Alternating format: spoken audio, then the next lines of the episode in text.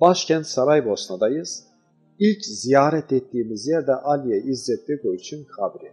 Şehitliğin tam ortasında mütevazi bir kabri var. Mezar taşına aynen şunları yazdırmış. En üstte Hüvel Baki. Türkiye'de de mezarlarda yazılır. Ama hemen altına Abdullah, Allah'ın.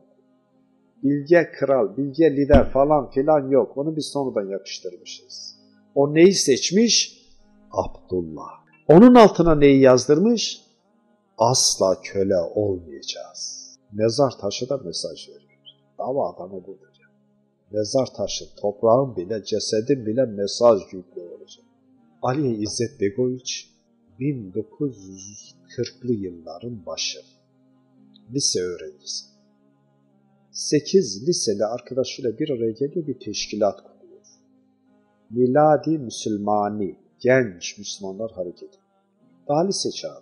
Artık Osmanlı çekilmiş, Tito dönemi geliyor, komünizm dönemi geliyor. Öncesinde Avusturya'nın işte hakimiyeti var, Macar hakimiyeti var, Alman hakimiyeti var. Oradaki, Balkanlardaki İslami kimliği silmek, sindirmek ve yok etmek için tüm baskılı dönemlerde Aliya İzzetbegović sekiz arkadaşıyla birlikte teşkilatı kuruyor. Ama aralarında bir sözleşme yapıyorlar, ahitleşiyorlar. İçimizden birinin başına bir musibet gelirse, bir sıkıntı gelirse diğerleri mücadeleye ara vermeyecek, sürdürecekler. Cezaevine düşebiliriz, sürgün edilebiliriz, şehit de edilebiliriz, ölebiliriz de ama kalanlar mücadeleyi sürdürecek. Fazla bir zaman geçmiyor, Aliya İzzetbegović cezaevine düşüyor. Hatırlıyorsunuz, yazdığı bir kitaptan dolayı on dört yıl hapis almıştı Aliya İzzetbegović. Zulmün boyutlarını düşüyor. Genç yaşta cezaevine düşüyor. Diğer dava arkadaşları söz verdikleri için Aliye olmasa da biz teşkilatımızı bozmayacağız, mücadeleyi sürdüreceğiz. Mladi Müslümanı faaliyetlerine devam ediyor. Bir akşam teşkilat merkezinde yönetim kurulu, şura heyeti oturmuş, meselelerini müzakere ediyorlar, istişare ediyorlar. Gecenin ileri saatlerine kadar oturum uzar. Gecenin ilerlemiş bir saatinde aniden teşkilat merkezin kapısı tık tık tık dövülmeye başlar. İçeridekiler tedirgin olurlar. Bu saatte kim olabilir?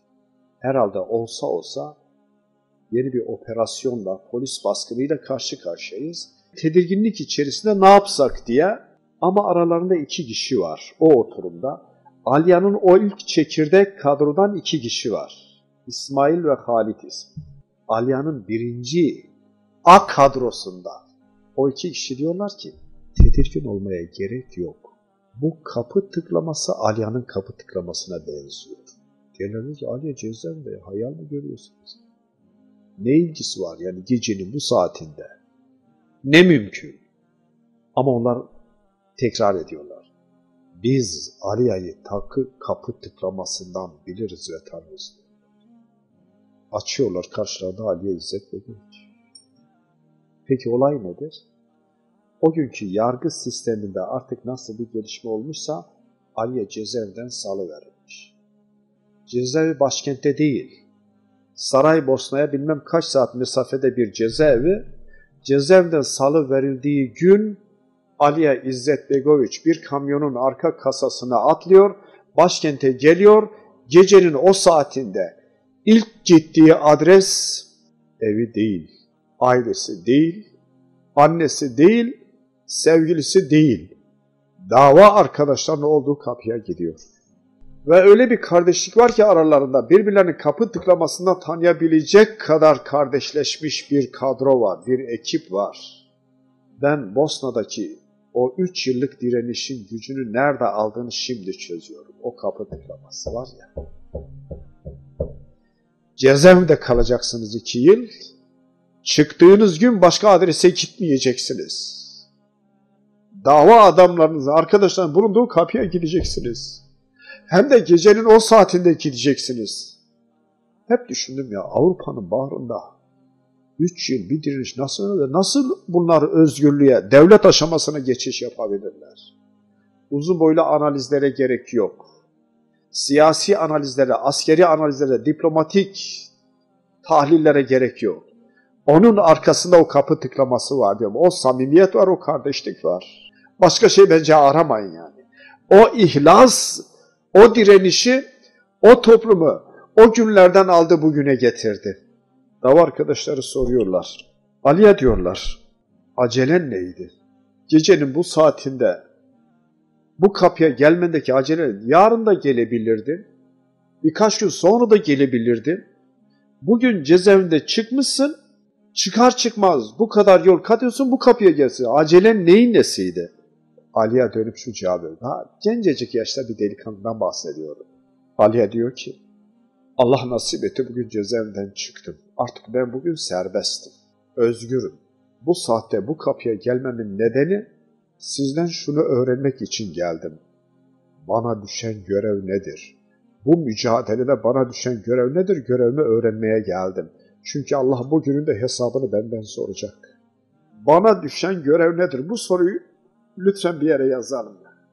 Şu kapıdan girerken eğer bu bilinçle giriyorsak, buraya görev almak için geliyorsak burası anlamlıdır.